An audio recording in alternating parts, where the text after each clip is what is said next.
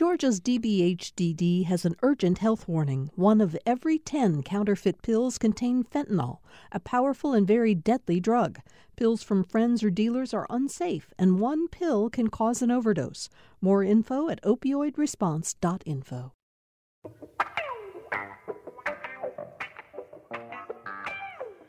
Glad to have all of you with us for Political Rewind as we start a brand new week here at Georgia Public Broadcasting. Um, got a lot to talk about in politics today. I think everybody knows the Iowa primary, I mean, the New Hampshire primary uh, comes up tomorrow. We'll be talking a lot more about that on tomorrow's show. We have a great panel of analysts coming in for that and the show on Wednesday. Uh, and in the meantime, lots of state politics to discuss today. Um, Academy Awards. I don't know. I mean, I Jackie Cushman is here. Jackie, conservative columnist, whose new book is Our Broken America: Why Both Sides Need to Stop Ranting and Start Listening. You can also read her at JackieCushman.com or as as um, as many people do, go to Town, Town Hall, Hall, right. where your columns are posted. But you said uh, just before we went on the air how exciting it was that Parasite one, you haven't seen it yet. I, I think it's a brilliant film, and I can't recommend it highly enough. But it's very important for South Korea. Absolutely. So um, I just was in Korea last week. I was in South Korea in Seoul, um, and I've never been there. Never been anywhere in Asia. And it was such a great reminder of how big our world is. I mean, to travel to Europe is one thing, but to travel somewhere where you don't even recognize the letters of the language is a totally different experience. So I really enjoyed it. Um, but for them, this is a huge win, uh, a great film, according to you, and I, I trust your judgment. Um, and so for them, it's a, a recognition of, of their filmmaking and also a really recognition of their kind of their soft power as we talk about it. I mean, they are they're very big in terms of cosmetics, very big in terms of pop culture. They're doing a lot of other things, but they're they're definitely South Korea is a country that's thriving. Um, which is, is really fascinating to watch it happen. Yeah, it's uh, it's a very very dark comedy, but it's also to some extent political because it really talks very specifically about the widening gap between the haves and have-nots. In this case, in Korea, uh, but I think it has applications here. I certainly wasn't up to see it awarded. I always go to sleep right after I see the all-important award for production design. I wait for that and then uh, fall off to sleep. all right, let's get started with the show today. Jim Galloway, the uh, lead political writer for the Atlanta Journal-Constitution, uh, joins us by telephone uh, today. We read Jim in the Wednesday and Sunday paper, and he oversees the Political Insider blog at ajc.com. How are you, Jim? I'm doing great out here in West Cobb. Good morning. Good morning to you. Uh, right here in the studio, Senator Sally Harrell, who, as a Democrat, represents uh, Atlanta primarily, is your is your piece of of, uh, of the state, right? Uh, North DeKalb County. North DeKalb County, but Atlanta too, right? The greater Atlanta area. Uh, well, I have one backyard in the city of Atlanta. I go through this every time, and I think that you have DeKalb and then a chunk of Atlanta as well. One backyard. Okay. I get a vote on the Atlanta delegation. Okay, I, maybe that's why I think of you in in, in Atlanta. Um, Ariel Hart is also with us today. She's Jim's colleague at the AJC, and Ariel, you know, you write, of course, on uh, health and medical issues uh, primarily. And we're really glad you're here today because we are going to talk today a little bit about the budget and the healthcare issues that many people are raising in terms of the budget. So thanks for being here. Oh, you bet. Thanks for having me. Um, let me start, Jim, with an overview, though. Uh, you wrote a column that appeared in the Sunday paper in which you talked about, and we've talked about it on the show to some extent, but it's worth just going over again briefly. You say unless you've been to the Capitol for a long time, unless you've covered a lot of sessions, been there as a state representative, state senator, uh, it's hard to understand just how unusual this session has become. Why is that? Okay, well, now we the the the, the legislature has now gone on hiatus mm-hmm. from from last Wednesday to next uh, February 18th. It's a that's a that's a huge recess, if you will, and and and recesses as such aren't uncommon. But this one is this one is because usually they they they they come up later in the in the in the budget process when when when uh, the House and Senate and the governor are kind of doing some very very intense uh, negotiations over very specific things. This time, we the House has not yet passed even uh, uh, its amended budget for for this year, much less the the big budget uh, that takes effect on July 1st. I mean, it is that's that's a baby step that's a baby step that hasn't happened yet. And what we have, what we have here right now, I think, is a. I sat down with uh, with uh, House Speaker David Ralston on Thursday, and he made the case that that uh, we've we've got we've got a structural. Uh, uh, event happening here that, that the governor is closing off financial information to to House lawmakers in a way that that hasn't been done before. I mean, that's that's Ralston's argument. Uh, he points to a, a, memo back in September. You, know, you, you remember where where where when uh, Governor Kemp tried to uh, announce that in August that he was imposing uh, four percent around a four percent uh, percent cuts immediately, followed by next year by six percent. Mm-hmm. All right. Okay, so so Ralston immediately called for hearings to find out what that would mean to uh, in, in specific department heads, and department heads were sh- told not to give him any information. There was a line in the September 5th memo from Kemp's attorney that said the law contemplates that the legislature ought not to get any of that information unless it is formally in session, i.e., the, until after the second uh, Monday in January. That's a, that's a really big power play. Mm-hmm. Yeah, and, uh, and and and and and Sally, I saw you nodding throughout what uh, Galloway was talking about, and and this sort of sets the table for the conversation we're going to have today about some of these cuts, and and especially as they affect the uh, the health services across the state.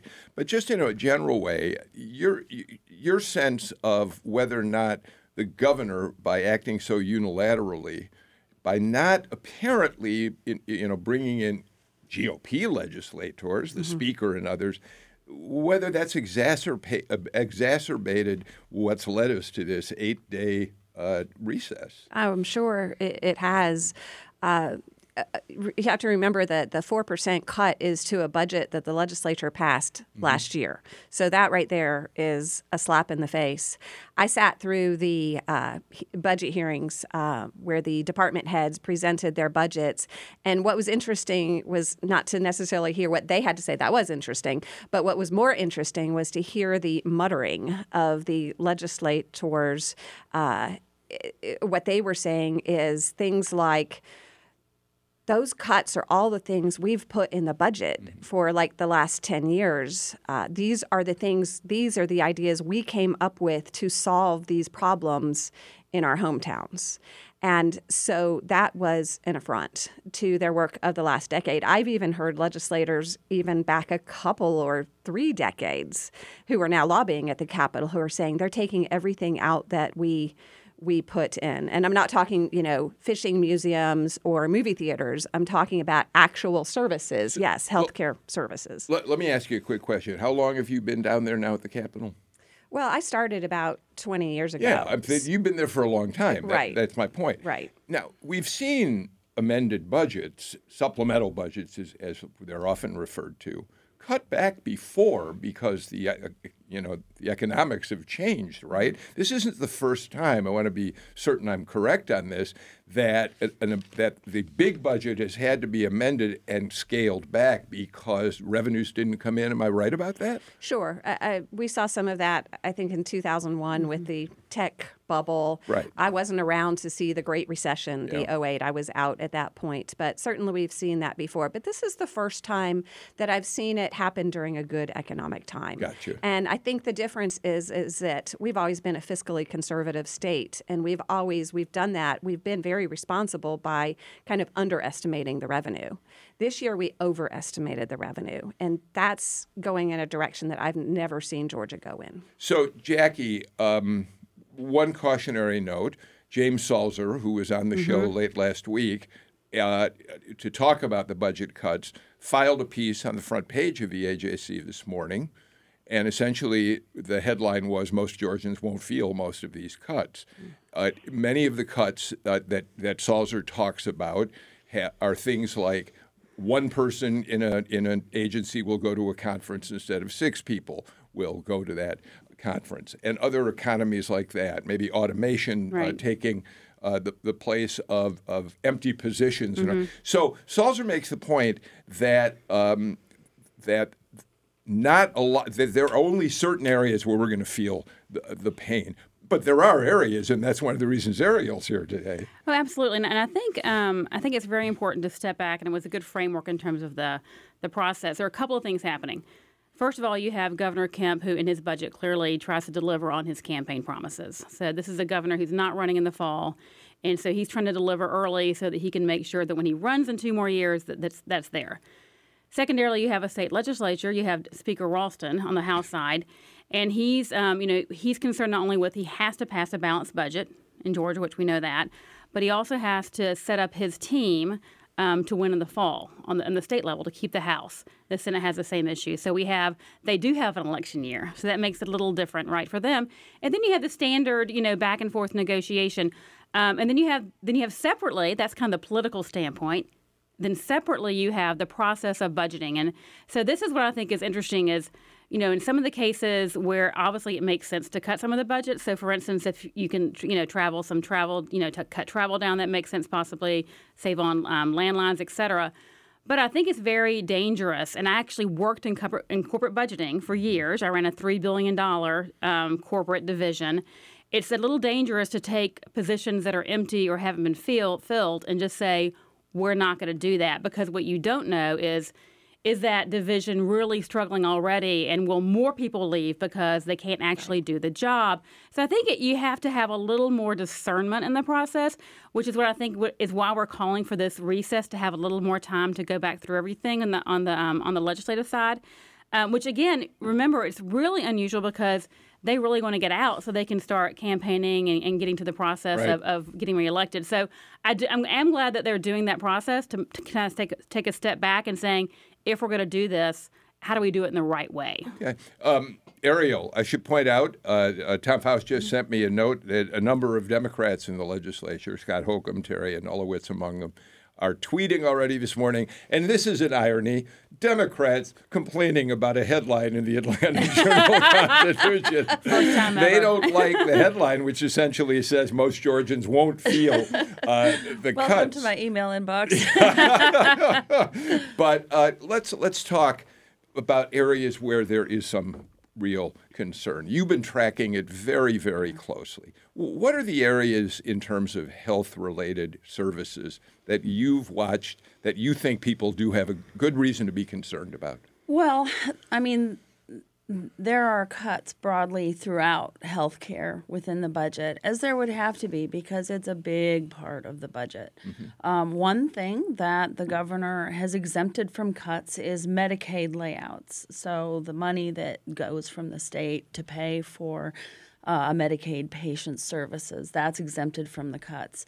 Um, and um, but on the other hand, what's not exempted from the cuts is the workers who are in a different department who process Medicaid paperwork. And as we've seen over the last year, um, there are issues within that uh, process, and they have a hard time hiring people because of partly because of the pay. So, um, you know, so so that's one area. You've got behavioral health, essentially mental health, um, addiction services. Those are seeing cuts. Um, we've got uh, something that's had a big impact politically, I think, is these grants to county departments of public health, which is where many people get their health services. That's the delivery yeah, system I mean, and they, they rural don't, rural areas, particularly. Exactly. We have nine counties with no doctor. And so, in some counties, this is the only place where somebody can see any uh, health professional of any kind. Um, and you know they don't offer every service in the world, but it's it's somewhere where some preventive services are offered and where there's some kind of link to the healthcare system. Um, and you know, so so these are things that kind of they have a symbolic impact, and then they also uh, it, it, looks like listening to the testimony will have an actual impact on so We should point care. out that Kathleen Toomey, who is the head of public health for the state of Georgia, is she a? But she she was a Nathan Deal appointee. So I think or even before then? That's a good. I mean, she's not a question. appointee, So, well, to the best of she she has been in the public health Right. picture in Yeah, Georgia for quite some She's time. a She, she's a veteran. and I think highly she may have respected just, yeah, over very the years. much. Yeah. But but she is is suggesting that things aren't going to be as bad as some people have painted in community health programs. It's fascinating to watch her. Um, what does that mean? she so what her her uh her statement is that they have done everything they can to minimize the impact of the cuts. And so sometimes when you question her, she'll say there will be no impact to current services. And then if you press, she'll say, well, minimal impact to current services. So then you get into this dividing line mm-hmm. between are we cutting back on services or just on the current people who are being served, which to me is like, you know, if you say we are not going to cut back on the services that this hospital has offered to everybody it has ever served before, we're just going to close the doors to the future Okay. patients, you know, is that. mm. Jim, weigh in. Uh, one of the things I wanted to point out as you get into the mix again is that uh, uh, Ariel last fall, I think in October, filed a big piece looking early on at the budget cuts and identified over $50 million in cuts to health programs uh, just in the, the current budget, the fiscal year that we're living in right now. That sounds like a huge uh, amount of money, and it's no wonder that it scares people a bit. Oh, right, right, right. In in another area, when I was talking to to Speaker Ralston, he said that cuts to uh, to accountability courts established by Nathan Deal uh, would put uh, 500 participants immediately take take them out of the programs and put them into the the the the the streams that we've been trying to avoid, which is regular probation or or prison. But uh, another another facet of this is that Speaker Speaker Ralston uh, uh, uh, took on the topic topic of pay hikes for teachers, which Kemp has promised. Yeah. And you know he says he's all in favor of them, but he he also said this may not be the year for them. Kemp has another couple of years in his term to, to meet that promise. Uh, and more significantly, you know, we've all often put this into the, the teacher pay hike in competition with what state lawmakers want, which is a a uh, a, de- uh, a 25% decrease in the state income tax. Very very minor. Yeah. Uh, uh, and he didn't. Ralston did not mention that at all, which uh, which which kind of suggests that there may be a, a swap here. Uh, we'll we'll we'll ditch our tax hike if you'll uh, ditch your teacher pay hike. Sally, let me. Uh, uh, Jim uh, uh, talked about the teacher pay raise, um, and I think there are a lot of Democrats. I, I know that the Democratic Party of Georgia is already launching a campaign, essentially, uh, to uh, go after Governor Kemp for budget cuts that that. The party will try to message uh, as being uh, very harmful to the people of Georgia. When it comes to the health services, which I'm, I want to keep talking about for a few more minutes, uh, do you fear that, that that that teacher raise the governor has promised is uh, part of the reason why we're dealing with cuts in services that, that deal with people's health in the state, mental health, uh, physical health, whatever? I do. Uh, I've heard that only about 20% of Georgia's entire budget is actually discretionary, money that can be moved around from one priority to the other. So there's just not a lot of room. So, you know, I think everybody wants the teachers to get that money. Uh, although eh, teacher pay is currently above the national average, so we're doing pretty good in that area. Um, and so there is a cost. Uh, if you give the teachers an additional, I think, what is it, two two more thousand dollars? Yeah. Then you're going to cut it from someplace else. And Georgia really is lagging in terms of health care, and that will only get worse if we face these cuts again. You know, Jackie, it's interesting in the interview that uh, that Jim did with uh, the speaker. He was very cautious to try to be as respectful as possible to to downplay what we've talked about in the show as a real schism between the two men over the budget. Here's the quote: "The governor's my friend."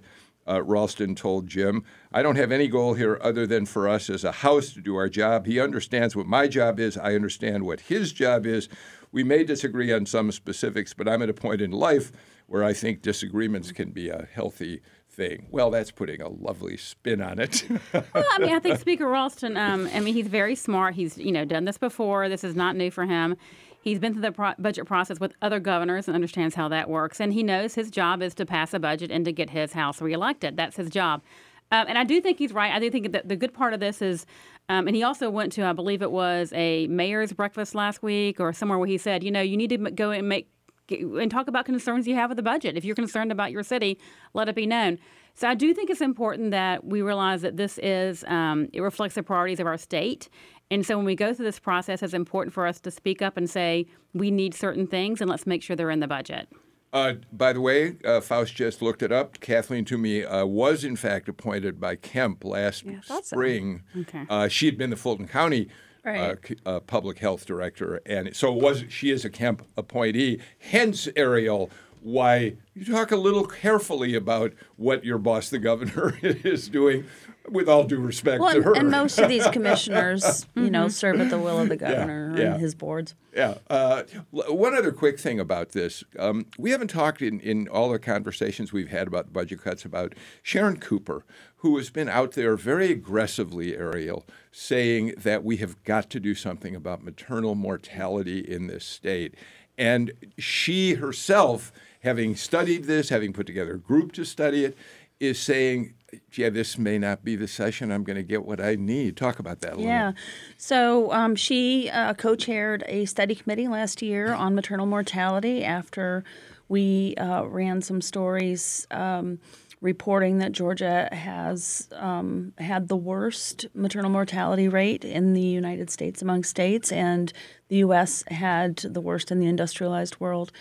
So um, their study committee did some good work, and they found some uh, things that you could do quickly if you want. Um, one of them was to extend the amount of time that new moms get to be on Medicaid. Mm-hmm. So right now, uh, a new mom she gets Medicaid through her childbirth, and then maybe for 60 days afterwards, and then you have to earn a teeny, teeny amount of money in order to qualify. Most moms get kicked off.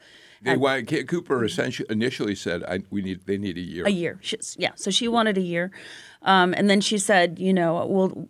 When we were interviewing her about it, she said, "We'll ask for a year, but a, a six months would be a gift." Mm-hmm. Um, so you know that's uh, they are preserving Medicaid, but they're not expanding it, and so that's something that didn't get in. Um, and then there was money for I think there was five hundred thousand um, dollars for Morehouse to open a research uh, initiative on maternal mortality. Yeah. And that's very important because African American women have a mortality rate dying after childbirth or, or during or before. Uh, of three times uh, other ethnicities. And so Morehouse was really going to take a look at that, and that money got cut. Jim? Yeah, I would. I, I would just add that uh, when I was talking to to Ralston, he identified that m- maternal mortality is his priority as well. I mean, he had mm-hmm. a, he had a big hand in setting up that special commission mm-hmm. that that uh, that Ms. Cooper and I think it's Mark Newton out of Augusta chaired. Yeah, correct. So, oh, but so you're assuming that they're going to find some way to put money I, back I, I into think that's this. yes. I think I think I think you know. I mean, uh, uh, uh, when I talked to Sharon Cooper about this, she said if I can't get a year, I'll take six months. Yeah, and and, and that may be what they're looking for. All right. Um, let's do this. Uh, let's get a break out of the way. There's another issue developing that's on uh, Ariel's beat, but one that all of us are paying close attention to, I think, and that's what's happening to Governor Kemp's waivers, Medicaid waivers, uh, that he's submitted now to the feds. Uh, and we'll talk about that when we come back on Political Rewind.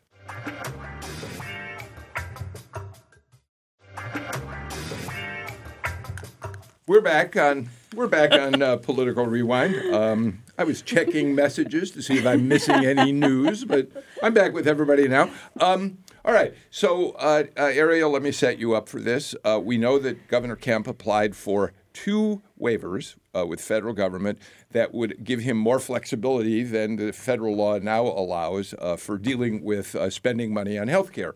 One of them we know is the highly controversial waiver that would allow the state to expand Medicaid in a limited way. And, and we know that's very controversial. Many many people, Democrats particularly, would like a full expansion. That hasn't happened. Um, but the other waiver is a waiver which would provide subsidies for people who are not low, the lowest income Georgians, but people of higher incomes who buy insurance on the on the exchanges, the Obama exchanges, um, and now they're going to get a subsidy for that right. if the waiver goes through. There are indications now from the feds that they're looking favorably upon this, but you'll tell us how favorably. Right. Yeah. So that so let's set aside the Medicaid waiver. That's got nothing to do with this right. particular one. So right. this one is about buying individual insurance, uh, usually on the Affordable Care Act exchange. And um, I always thought that this was kind of like the the sleeper um, that this was going to be the vehicle for a lot more innovation slash controversy than the other one, and indeed it is. Um, so the Kemp administration has a- asked the federal government to allow it to do a ton of things. One of which is to basically cancel the healthcare.gov Obamacare website, mm. take control of that $2.7 billion in subsidies, and um, basically, you know, move Obamacare into the state. Control. Set up our own portal. Set up, set up our own. Well, it, it's right? it's confusing at this point. What okay. They, what well, let's not get confused. so so basically, what the Kemp administration did was they uh, wrote a letter. Uh, Governor Kemp wrote a letter. Um, to the federal government saying, you know what, all that very interesting, innovative stuff, let's put that aside for the moment and just focus on the simple thing that has been done in other states, which is to pay a whole lot of government money into insurance claims, basically subsidize the insurance companies. And then that uh, is something that will help the insurance companies take the burden off of them, and then they can charge people less. And so that is very simple. It's been approved in other states. The federal government said, "Yep, we'll separate those out, and we will move forward and open public comment on this piece." So again, you know, an individual could make be making a hundred plus thousand dollars a year, have eh, be have eh, her or his insurance through the exchange, have a big big medical bill and the state of Georgia, there'd be a combination of funds. The state, my understanding is, would have a, would put hundred million into this. The Fed's 250 million, and even though I've got a, a pretty significant income, uh, I would get some of those costs of that bill. The insurance company would pay less. The you, government yeah, would help cover would, the cost of the insurance company, the, you, the insurance exactly. company's cost. You would see it through a lower premium. Mm-hmm. Uh, yeah, but but okay. So Jim, go ahead. You want to weigh in on this? No, yeah, I, I, I don't think I've seen anything in, in, in, in what Governor Brian Kemp has done that that that illustrates uh, his his slogan of uh, uh, putting hardworking Georgians first more clearly. Uh, I mean, this is not this is not aimed at people who, who can't afford insurance. This is aimed at helping people who already have insurance mm-hmm. keep insurance. Uh, so it's it's kind of uh, you know it's it's this is this is something uh, intended to assist the middle class. Sally. well, the intent of the insurance subsidies is to lower the cost of the ACA plans because those have gotten quite expensive. And the goal is to make health insurance affordable for the middle class. Um, the problem I see with this approach is it, it is insurance subsidy. It's, it's, it's not subsidies to individuals, it's, it's corporate subsidies. Um, there's another piece to the waiver, the piece where you're going to be signing up for your insurance on a different website. Mm-hmm. And that is also opening up uh, people to be able to advertise. Uh, insurance plans that don't cover the 10 essential benefits. Um, some people refer to these as junk plans. Now, wait, we, do we know that this, since it hasn't been approved and hasn't been put in place, you're making an assumption, correct? You're, you're not you, we don't know for a fact what plans are going to be offered. That's right. It is okay, a, it is a proposal. Sure. But okay. the pro- proposal opens up uh, the website to be able to advertise different kinds of cheaper plans that cover okay. fewer benefits. So my fear is that as um, if you're going to use these corporate subsidies um, to the government's basically pay- paying the the high dollar claims.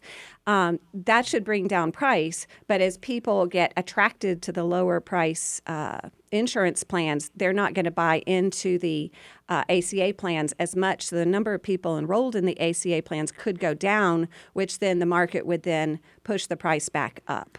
Real and, cool. Yeah. and that and that is a concern of um, uh, liberal critics of the Kemp plan.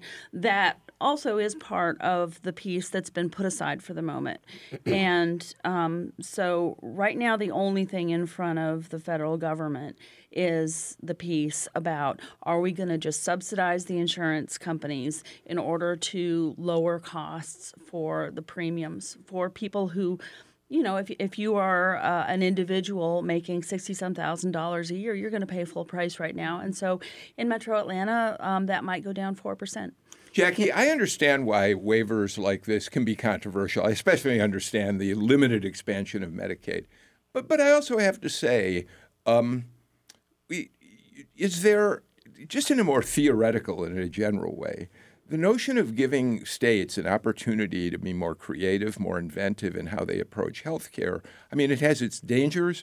It also potentially uh, has benefits depending on who's doing it. I mean, I wonder if a Democratic uh, governor, a liberal Democratic governor, had a plan that he thought might be thing, useful, uh, would it be okay? But it turns out these are mostly Republican plans that are being offered as waivers. Well, I think that's very standard, though, because if you think about the um, back to your kind of big view, if you look at Republicans, normally are more let's try different things and see which state can figure it out. And Democrats, on average, not everybody, but it's more let's let someone else, the federal government, whoever else, do it, and we'll participate.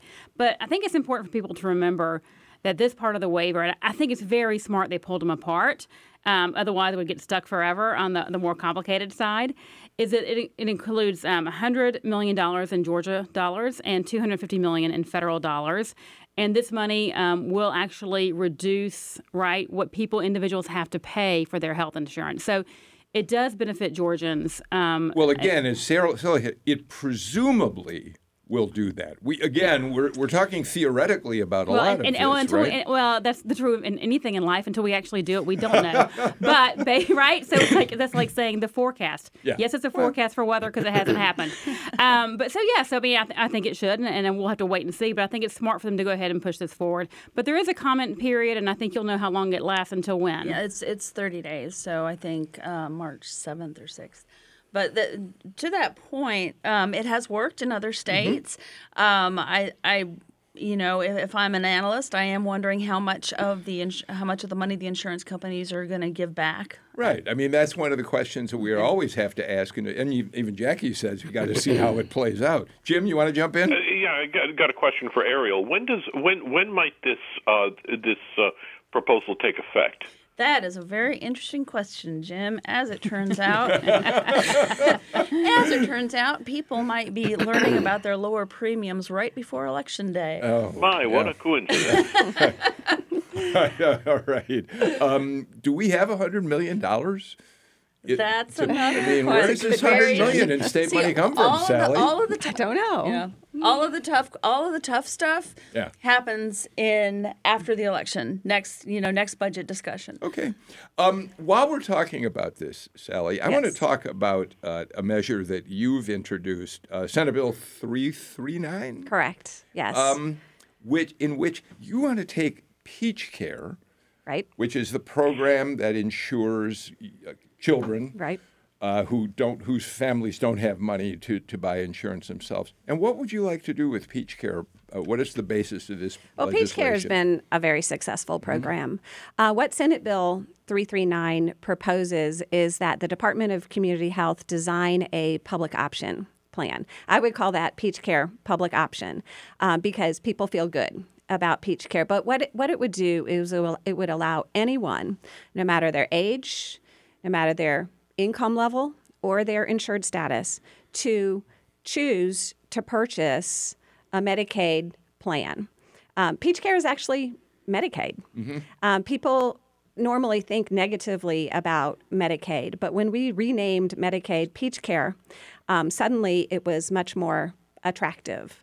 And so um, this would put another choice in the marketplace, and I believe it would help um, to decrease cost of all the private plans. Um, it uh, would allow people to buy a policy that is uh, reliable, uh, which doesn't have surprise billing. This is targeted to people who don't like their private plan. Certainly, while I was campaigning, I talked to a lot of people that were very frustrated with their private plans. They paid very high deductibles. Uh, they uh, have very high monthly premiums, and by the time they pay their monthly premiums and meet the deductible, they'll, they're well into the year, and they're putting so much cash into it that they feel like they can't pay to go to the doctor. So they're they're putting lots of money into their plan, but they still feel they can't access affordable health care. So this would allow them to to uh, ditch their private plan and um, pay whatever it costs the government to deliver the health care, pay to participate in uh, the Medicaid or, or Peach Care. So here's what I'm talking about, where you look to try innovative uh, uh, uh mm-hmm. changes. But does this too, because you're talking about Medicaid, mm-hmm. does this require a waiver? No, it could be done without the federal government. Why? I, you're, are you taking state, state money? Yeah, that's, that's, right. that's what I'm curious and about. And, it's, yeah. and it's budget neutral because they are paying. They the, the Department of Community Health would determine how much it, it would cost. Uh, for them to purchase the plan. So it's budget neutral because they pay what it costs to deliver the health care.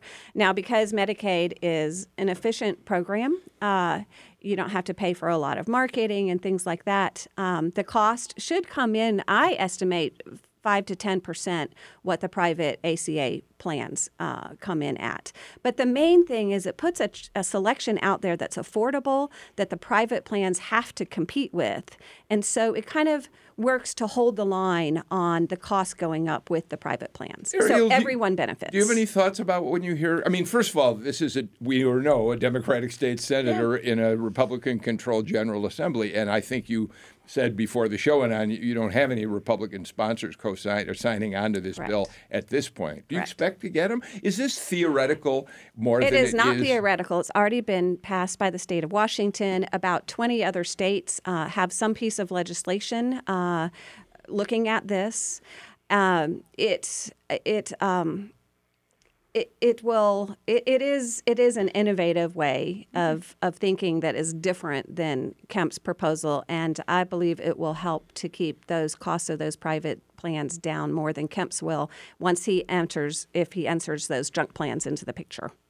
I think it's interesting. I think one thing it might do is um, put pressure on um, on the state as far as the rates that they pay to mm-hmm. providers because providers do complain about the low rates of reimbursement mm-hmm. from Medicaid. And so right now you have just this tremendous swath of children in Georgia on Medicaid, but mm-hmm. not not many adults and certainly not many adults with um, with leverage. So, Jackie. so what I see, it, it, I, I, think it may, sorry, it, I think it may be slow to catch on. But what I see is if, as if as people start seeing it as an option and they call their legislator to say, I want Medicaid, suddenly they're hearing from bo- voters, I want Medicaid, it, which kind of changes their outlook a- as to the Medicaid program. I apologize. Jackie, if anyone understands what Sally is saying about, you know, starting a conversation, it's you. Your father planted seeds for some of the programs he implemented many years later, and in some right. cases didn't implement. Right. Uh, but by starting conversations with people like me, local reporters, and and uh, it, it, it goes to show that that a, a, proposal like this, if you vet it, it, this can take a long time to actually uh, see what you can do with it. And absolutely, and I think it's something worth looking at. Um, I do. I am concerned about the reimbursement rates because that's been a big problem, and some concerns about how does that actually affect access to health care and what doctors you see. Um, in addition to that, I hear budget neutral, but when I hear government and budget neutral, the words don't seem to go together. So I'm a little concerned about how to actually set it up and actually process it, and what's the minimum number of people you have to have in it to actually be functioning. So it's just a, to your point, just a lot of questions about something we need to start looking at as a possibility and to making sure, even though it sounds like the same program, we don't just roll it in and, and get, you know, and get, it gets lost and never, never land. So I think it's interesting to look at. Reimbursement rates require commitment from the Department of Community Health Board and the legislature uh, to keep up after. Um, you're right; they are a little bit slow to to increase reimbursement rates. I introduced this uh, proposal at a fundraiser of mine, and a, a pediatric gastroenterologist said that his rates haven't increased for 20 years. But that's that's the role of the legislature. That's our responsibility to fix that problem, and we just need to commit to doing it. Well, I appreciate your um, uh, telling us a little about it. It'd be interesting to see what kind of traction you're able to get, especially with people on the other side of the aisle. Let's do this. We got to get a final break out of the way. When we come back, Jim Galloway, they're voting in Iowa tomorrow. New Hampshire. New Hampshire. I mean, New I've said that twice. They I- may still be voting in Iowa. They're probably still. That's I why you have, said I it. have now said that twice on this show. Tomorrow is the New Hampshire primary. Uh, we're going to talk about that with the panel after we get in this break.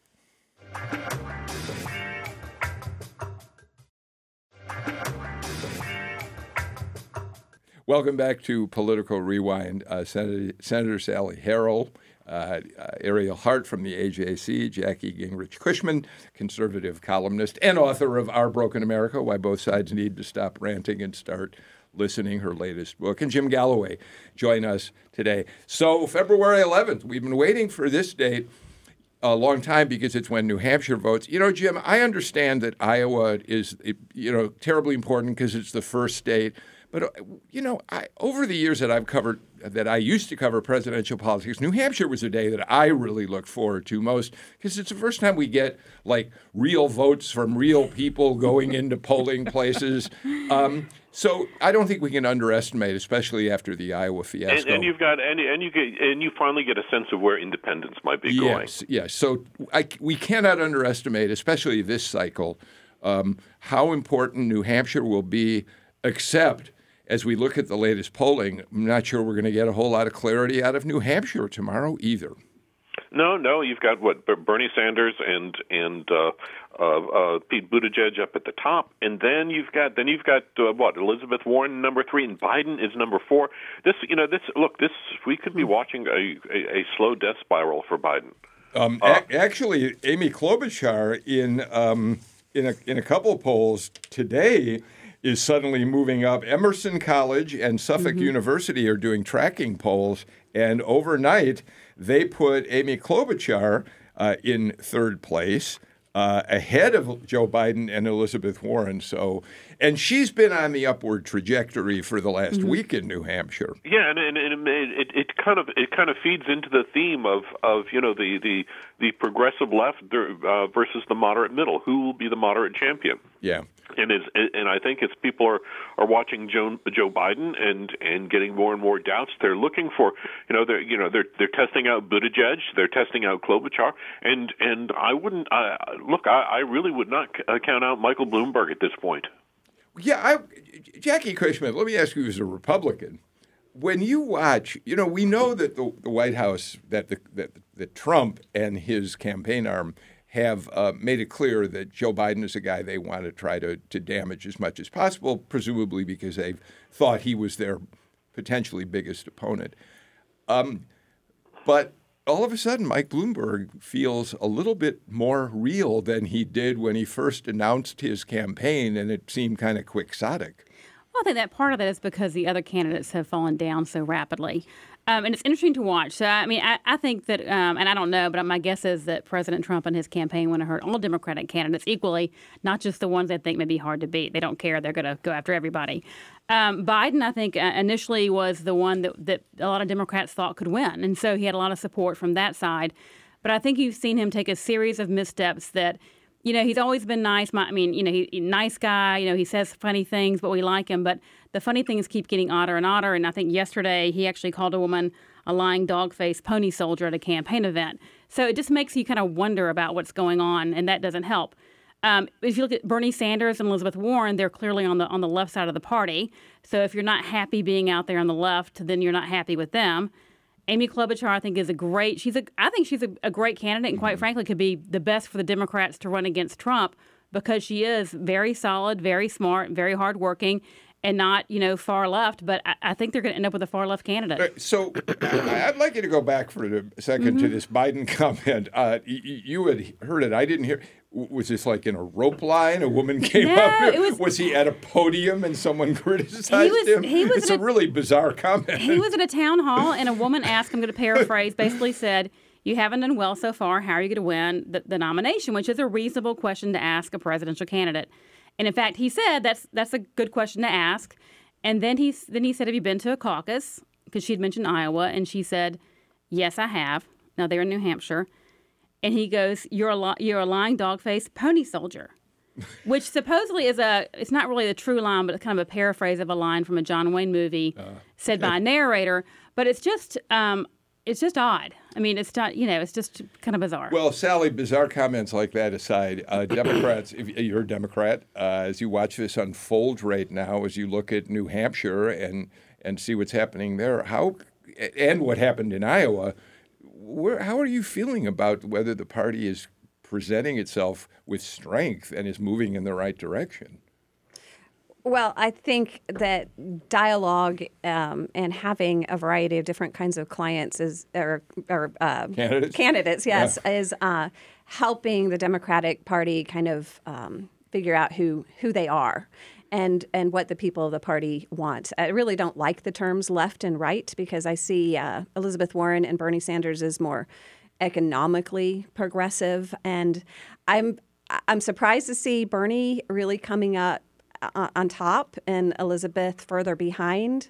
Um, although I think possibly what's behind that is that Bernie has been so incredibly consistent in his values. And so I think that's a sign that people are wanting somebody they can fully depend on. Tom Faust just told me that the per, the person who brought that who who got Biden to give that bizarre response was a woman from student from Mercer University. Oh, I didn't know There's that. a Wow, Georgia Georgia connection. All right, before I, Didn't. I, and I so I apologize for getting just a little distracted listening to that, but but um, okay, Sally. So here's the for me the million dollar question. Um, you you have not endorsed. You tend to stay out out of you know doing that in presidential politics. But but many of your colleagues in the legislature, Democrats in the legislature, have. Biden's been a favorite of of more of them than anybody else, really. Um, you've got the mayor of Atlanta endorsing him and be out there on the campaign trail as a surrogate. If Biden fails in New Hampshire, um, yeah, sure, he got he has South Carolina, but it becomes more and more problematic. What's your guess as to what happens to these Biden supporters who are all around you downtown? I think there's plenty of time left for things to to shift. Um, I, the fact that, that Biden is is falling lower in the in the polls does not, or, or in the primaries does not bother me at all. In fact, I've always been a believer in needing to have a bold agenda in order to inspire the electorate to get out and vote. A candidate really needs to offer something, and uh, Bernie and Elizabeth, uh, they they do that. Um, it's our young people are are are becoming adults in a different world than their parents did, and they need some of the economic uh, securities that uh, the platforms of Elizabeth and and Bernie offer. And so I really think that if you kind of go on out on a limb a little bit more, um, you're going to inspire more voters to get out and, and vote. Ariel, uh, you know, one of the reasons we think that Elizabeth Warren tanked the way she did is when she finally had to try to come up with the budget, the numbers for her Medicare for All plan. Um, and, and what's interesting about what that has done is um, it's put us in a position where that was all the conversation through the first four debates. That's that was the main topic of conversation. Everybody's plans for health care, um, and now it's kind of faded into the background. Even though, even though um, it's been clear from the 2018 elections and entrance surveys from Iowa that health care remains the most important issue for voters. It does, and and that's crystal clear, uh, both in Georgia and nationally. I think what's happened is that you've got a bit of a fracturing of the question on the Democratic side now. Before it used to be, do you want to repeal the Affordable Care Act or don't you? And so now you've got uh, a bunch of people who certainly don't want to repeal the Affordable Care Act, but the range of the things that they support is, is far different, and it's not as easy a conversation. So uh, let's talk about the other side. We'll watch. We're gonna we're gonna certainly pay close attention to New Hampshire and have a much more extended conversation uh, over the next two days about it. Um, Jackie, the other thing that we should probably talk about is uh, is Gallup. Gallup last week. Uh, after the impeachment, while impeachment was going on, was out doing their polling of approval ratings of the president. He has his highest numbers ever in their polling since he took office in January of 2017. He's now at 49%. Why? I, am not surprised. Um, I think it's a couple of things. First of all, he had a great week last week. Uh, the impeachment process is finally over. I impeached through the House, but acquitted in the Senate. He had a great State of the Union. I'd like to say a shout out to Vince Haley and Ross Worthington. He used to work for my dad, who were now Trump speechwriters. They had a hand in that. Um, and they, the speech was spectacular. I think that helped a lot. The other thing that has happened is if you remember when um, Trump was first elected, you had this whole backlash about, oh my gosh, I can't believe he's elected. I can't go to work. I can't go to school. It's terrible. It's tragic. I'm crying. Um, and I think Republicans should have actually slowed down and thought about that because there was a reason that that happened. And but what happened is there was one thing after the other. Trump, you know, it was it was RussiaGate, it was this, it was that, it was we had issue after issue that people tried to attack him for, and now we found out that you know a lot of that was untrue. The dossier was totally made up and he's now been acquitted in the Senate. So if you're Trump and you've been had this drag on you for years, and finally you're kind of free of this drag, I think your polling numbers do go up. Yeah, well, Jim, we, are really running out of time. I would only respond to Jack only quickly. You know, the, the Mueller report did not, in fact, really exonerate Trump. Although I understand why that's the spin you want to no, put on no, it. No, no, it did not. Um, it did, it and, did not. But but and and there's Trump still faces serious problems. But do you, with about 20 seconds left? Uh, do you imagine that you're going to see similar results for Trump as you guys go back into the field? I, I want to see. I want to see more, more, uh, more, uh, more, more data. Yeah. Uh, and and and quite frankly, uh, the one thing that that Gallup poll I don't think measured it didn't measure that the, the day after impeachment. Uh, no, it didn't. It was all done, but that's what's fascinating about and, it. And and and that it that it that that that Trump uh, Trump may have actually hurt himself with his celebration right. with spiking his football. I, I got to cut you off. We're completely out of time. Thank you all for being here for Political Rewind today. We're back again tomorrow at nine and two. And if you missed most of us today, check us out at two this afternoon.